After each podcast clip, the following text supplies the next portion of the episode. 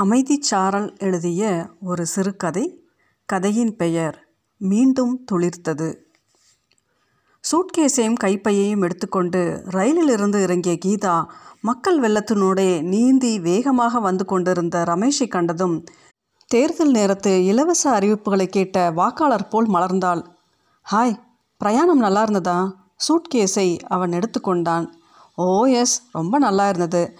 Flight ரத்தானாலும் ட்ரெயினில் இடம் கிடச்சது நல்லதாக போச்சு. நேத்திக்கு செம மழை இல்லை. அப்பா. ஆமாம் நீரஜ் எங்க? ஃப்ரெண்டு வீட்டுக்கு போகிறேன் நீங்கள் போய் அம்மாவை கூட்டிகிட்டு வாங்கன்னு சொல்லிட்டு சார் காலையில் கிளம்பி போயிட்டார். ம் என்ற யோசனையுடன் தலையாட்டி கொண்டாள்.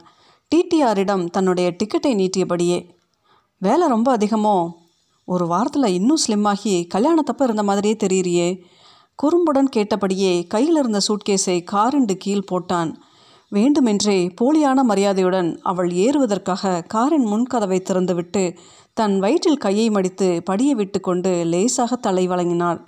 சற்று பூசினார் போல் ஆகிவிட்டிருந்தது தான் கேலி செய்கிறான் என்பதை புரிந்து கொண்டவள் இடுப்பில் கைகளை வைத்துக்கொண்டு அவனை குறுகுருவென்று ஏற இறங்க பார்த்தாள். நீங்கள் மட்டும் என்னவா? என்னை பிரிஞ்சு சோகத்தில் இன்னும் தான் இழைச்சி போயிட்டுருக்கீங்க? என்றபடி அவன் தொப்பையை சுட்டி காட்டியவள் ஒரு வாரமாக நான் இல்லைன்னதும் அப்பாவும் பிள்ளையும் ஹோட்டல் சினிமான்னு ஜாலியாக இருந்திருப்பீங்களே என்றபடி கதவை சாத்தி கொண்டாள். ஜன நெரிசலில் திருவாரூர் தேர் போல மிக மெதுவாக ஊர்ந்து ரயில் நிலையத்தின் பார்க்கிங் ஏரியாவிலிருந்து வெளியே வந்த கார் சாலையை அடைந்ததும் வெண்ணையாய் வழுக்கி கொண்டு பறந்தது. அதுவரையில் போக்குவரத்தில் கவனமாக இருந்தவன் அப்போதுதான் அவள் கேட்டதே காதில் விழுந்தாற்போல் ம் என்னவோ கேட்டிய என்னது? என்றான். தெரியுமே முக்கியமானதெல்லாம் காதில் விழாதே. சரி சரி நம்ம சண்டை அப்புறம் வச்சுக்கலாம். கான்ஃபரன்ஸ் நல்லபடியாக நடந்ததா? ம் சூப்பர். எங்கள் கிளையை பற்றி நான் கொடுத்த ப்ரெசன்டேஷன் ஹெட் ஆஃபீஸில் இருக்கவங்களுக்கு ரொம்ப பிடிச்சி போச்சு. எங்கள் வேலை மேலே ரொம்ப திருப்தி அவங்களுக்கு. அநேகமாக இந்த வருஷத்தைய சிறந்த கிளைக்கான ட்ராஃபி எங்களுக்கு தான் கிடைக்கும். உனக்கு சீக்கிரமே ப்ரமோஷன் கிடைக்கும்னு சொல்லு. முதல் நாள் சூறைக்காற்றுடன் பெய்திருந்த மழை வழியெங்கும் நிகழ்த்தி இருந்த திருவிளையாடல்களால் திருச்சில இடங்களில் மெதுவாக ஊர்ந்தும் சில இடங்களில் விழுந்திருந்த மரங்களை மாநகராட்சியினர் அப்புறப்படுத்தி கொண்டிருந்ததால் பாதையை மாற்றிக்கொண்டும் செல்ல வேண்டியிருந்தது. வீட்டுக்கு போய் அக்கடா என்று படுக்கையில் விழ வேண்டும் போல் இருந்தது அவளுக்கு. மழையின் காரணமாக அவர்கள் திரும்பி வருவதாயிருந்த விமானம் ரத்தாகிவிட அலுவலகத்தார் எங்கெங்கோ அலைந்து யார் யாரையோ பிடித்து ரயிலில் டிக்கெட் ஏற்பாடு செய்து தந்திருந்தார்கள். அதுவுமே ஆங்காங்கே நிறுத்தப்பட்டு கிட்டத்தட்ட பனிரெண்டு மணி நேரம் தாமதமாக வந்து சேர்ந்ததில் அவள் மிகவும் களைத்திருந்தாள். வீட்டினுள் நுழைந்ததுமே ஒரு வாரமாக அவள் இல்லாத வீட்டின் அலங்கோலங்கள் அவளுக்கு மலைப்பை கொடுத்தன. டீப்பா எங்கும் சிந்தியிருந்த உணவு துணுக்குகளும் படிந்திருந்த வட்ட வட்டமான காஃபி கோப்பை அடையாளங்களும் இறைந்திருந்த பத்திரிகைகளும் அவளை வரவேற்றன. அறை முழுதும் ஒட்டிய ஒரு பார்வையிலேயே வீடு முழுசும் எப்படி இருக்கும் என்று புரிந்து போயிற்று. டிவியின் மேல் படிந்திருந்த தூசியை விரலால் வலித்தெடுத்தவள் ஒரு பெருமூச்சையும் அதனுடன் சேர்த்து எறிந்தாள். குளித்து ஃப்ரெஷ்ஷாகி ஹாலில் வந்து அமர்ந்தவளின் பார்வை கடிகாரத்தை தொட்டு தடவியது. இரவு ஒன்பது மணி ஆகியிருந்தது. கவலையுடன் வாசலை பார்த்தாள். ஏங்க இந்த பிள்ளை யார் வீட்டுக்கு போனா? உங்ககிட்ட ஏதாச்சும் சொன்னானா? ஃப்ரெண்டு வீட்டுக்கு போகிறேன்னா யார் என்னன்னு கேட்டுக்கல.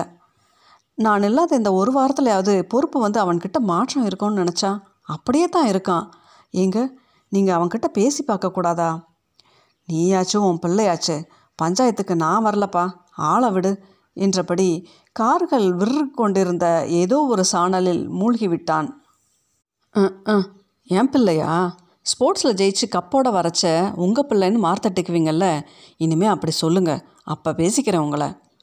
பத்து மணிக்கு அப்புறம் வந்த நீரஜ் ஹாய்மா எப்போ வந்தீங்க? சச்சின் வீட்டில் சாப்பிட்டுட்டேன். எனக்காக காத்திருக்காம தூங்குங்க. என்றபடி அவனது அறையை நோக்கி நகர்ந்தான். இருடா பெரிய மனுஷா கொஞ்சம் பாலையாவது சாப்பிட்டுட்டு படு என்றபடி அடுக்கலைக்குள் சென்று பதமாக காய்ச்சிய பாலை பிள்ளையின் கையில் நீட்டும்போது நிக்கோட்டின் வாசனையும் சுயுங்கம் வாசனையும் கலந்து வீசும் மனம் எங்கிருதோ வருவதை உணர்ந்தாள்.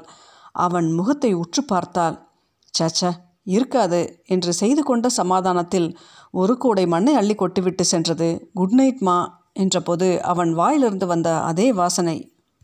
என்ன செய்வதென்று புரியவில்லை அவளுக்கு. பயண களைப்பால் உடல் ஓய்வுக்கு கெஞ்சிய போதிலும் இரவு முழுவதும் பொட்டு உறக்கமில்லாமல் புரண்டு கொண்டிருந்தாள். என் பிள்ளையா இப்படி? என்ற ஒற்றை கேள்வி அவளை தூங்க விடாமல் செய்திருந்தது. அதிகாலையில் லேசாக கண்ணயர்ந்தவள் வழக்கமான நேரத்தில் விழிப்பு தட்டவும் அதற்கு மேல் படுத்திருக்க பிடிக்காமல் எழுந்து பால்கனிக்கு வந்தாள். இன்னைக்கு காஃபியை தோட்டத்தில் உட்காந்து குடிச்சா என்ன? என்று தோன்றவும் கையில் காஃபியுடன் தோட்டத்தில் இருந்த நாற்காலிகளை விடுத்து ஊஞ்சலில் அமர்ந்து கொண்டாள். அது அவளுக்கு மிகவும் பிடித்தமான இடம்.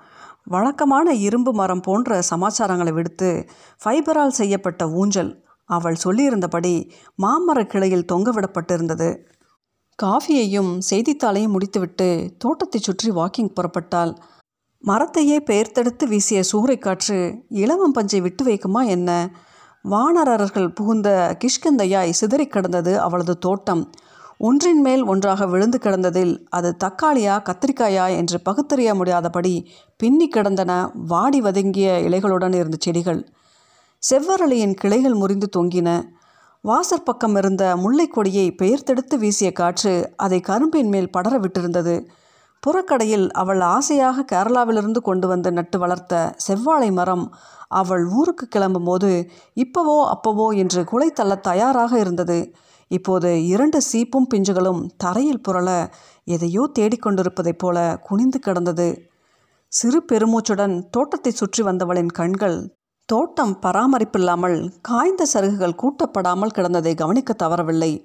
முதல் நாள் பெய்த மழையை தவிர்த்து அவை தண்ணீர் கண்டு குறைந்தபட்சம் நான்கு நாட்களாவது ஆகியிருக்கும் என்பதை லேசாக காயத் தொடங்கியிருந்த இலைகள் காட்டி கொடுத்தன.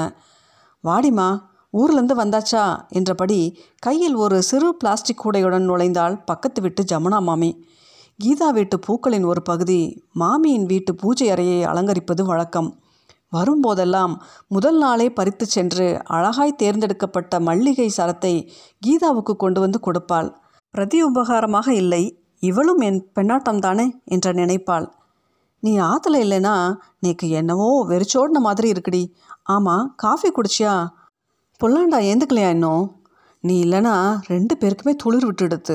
அது என்ன ஒரு நாளை போல் தினமும் கொட்ட மாட்டேக்கிறது நன்னால பார்த்துக்கோ பதிலை எதிர்பாராமல் மாமியின் கையும் வாயும் வேகமாக தன் வேலைகளை செய்து கொண்டிருந்தன. கூடை நிரம்பியதும் வரேண்டிமா மாமா ஏந்து குளிக்க போயிட்டார். அடுப்பில் பாலை வச்சுட்டு வந்திருக்கேன் என்றபடி போய்விட்டாள். அவள் அப்படித்தான். அன்றும் மறுநாளும் அலுவலகத்துக்கு விடுமுறையாக இருந்தது அவளுக்கு வசதியாய் போய்விட்டது. பக்கத்தில் இருந்த நர்சரியில் சொல்லி தோட்டத்தை சீரமைக்க ஆள் கிடைக்குமா என்று விசாரித்து வந்தாள். வந்தவனின் உதவியுடன் முறிந்து கிடந்த கிளைகளை கழித்து காய்ந்த செடிகளை அப்புறப்படுத்தி குப்பை கூலங்களை எல்லாம் சுத்தப்படுத்தி நிமிர்ந்த பின் தான் ஆசுவாசமாக இருந்தது. மண்ணை கொத்தி சீரமைத்து சமப்படுத்தி விட்டுவிட்டு நாளைக்கு உரம் கொண்டாந்து போடுறேன் என்று சொல்லிவிட்டு போனவன் கொண்டு வந்து கொட்டிய இயற்கை உரத்தை அவனது உதவியுடனேயே தோட்டத்திற்கு போட்டாள். அதன் பின்னான வார நாட்கள் வழக்கம் போல் அலுவலகத்துக்கும் வீட்டுக்குமாய் ரக்கை கட்டி கொண்டு பறந்தன. நீரஜ் இப்போதெல்லாம் விட்டேத்தியாய் இருப்பதாய் பட்டது. படிப்பிலும் முன்போல் அக்கறை காட்டுவதாய் தெரியவில்லை. சரி இளம் பருவம் அப்படித்தான் இருக்கும். அவன் போக்கில் விட்டுத்தான் பிடிக்கணும் என்று அவளது எண்ண ஓட்டம் தும்பை அறுத்துக்கிட்டு காலை ஓடிருமோ என்று கவலையுடன் திசை திரும்ப ஆரம்பித்திருந்தது. வழக்கம் போல் காலை நடைக்கு தோட்டத்தை சுற்றி வந்த அவளது கால்கள் அவளுக்கு பிரியமான மருதாணி செடியின் அருகே வந்து நின்றன. ஒரு வாரமான இடைவிடாத உழைப்பும் காட்டிய கவனமும் கொட்டியிருந்த உரமும் அவளது தோட்டத்தை பழைய பொலிவான நிலைக்கு மெதுவாக திரும்ப கொண்டு வந்து கொண்டிருந்தன. மருதாணியின் இலைகளை மெல்ல வருடி கொண்டிருந்த போது திடீரென்று அவளுக்கே சிரிப்பு வந்தது. அலுவலகத்தில் அத்தனை பேரை சமாளிக்கிறேன். ஒரு சின்ன பையனை எப்படி சமாளிப்பதுன்னு கவலைப்படுறேனே. அவனை கவனிக்கிறதுல எங்கேயோ சின்னதாக கோட்டை விட்டுருக்கேனா என்னவோ. சரி செஞ்சிக்க முடியாதா என்ன? ஒரு வாரமாக நல்லா கவனிச்சதும் இனி பிழைக்காதன்னு நினச்ச ஓரறிவுள்ள செடிகளை மறுபடியும் பிழைச்சி பச்சை பசேல்னு எப்படி அழகாக துளிர் விட்டு நிற்குது ஆறு அறிவுள்ள மனுஷனை துளிர்க்க வைக்க முடியாதா என்ன? இப்படி ஒரு தீர்வு மனதில் எழுந்ததும் திடீரென்று உலகமே அழகாக மாறிவிட்டது போல் இருந்தது அவளுக்கு. பன்னீர் ரோஜாவை முகர்ந்து கொண்டே ஏதோ ஒரு பிடித்தமான பாடலை அவள் முணுமுணுக்க அவளுக்கு போட்டியாக இனிமையாக குரல் எழுப்பியது கொன்றை பூக்களை சுற்றி சுற்றி பறந்து கொண்டிருந்த தேன் சிட்டு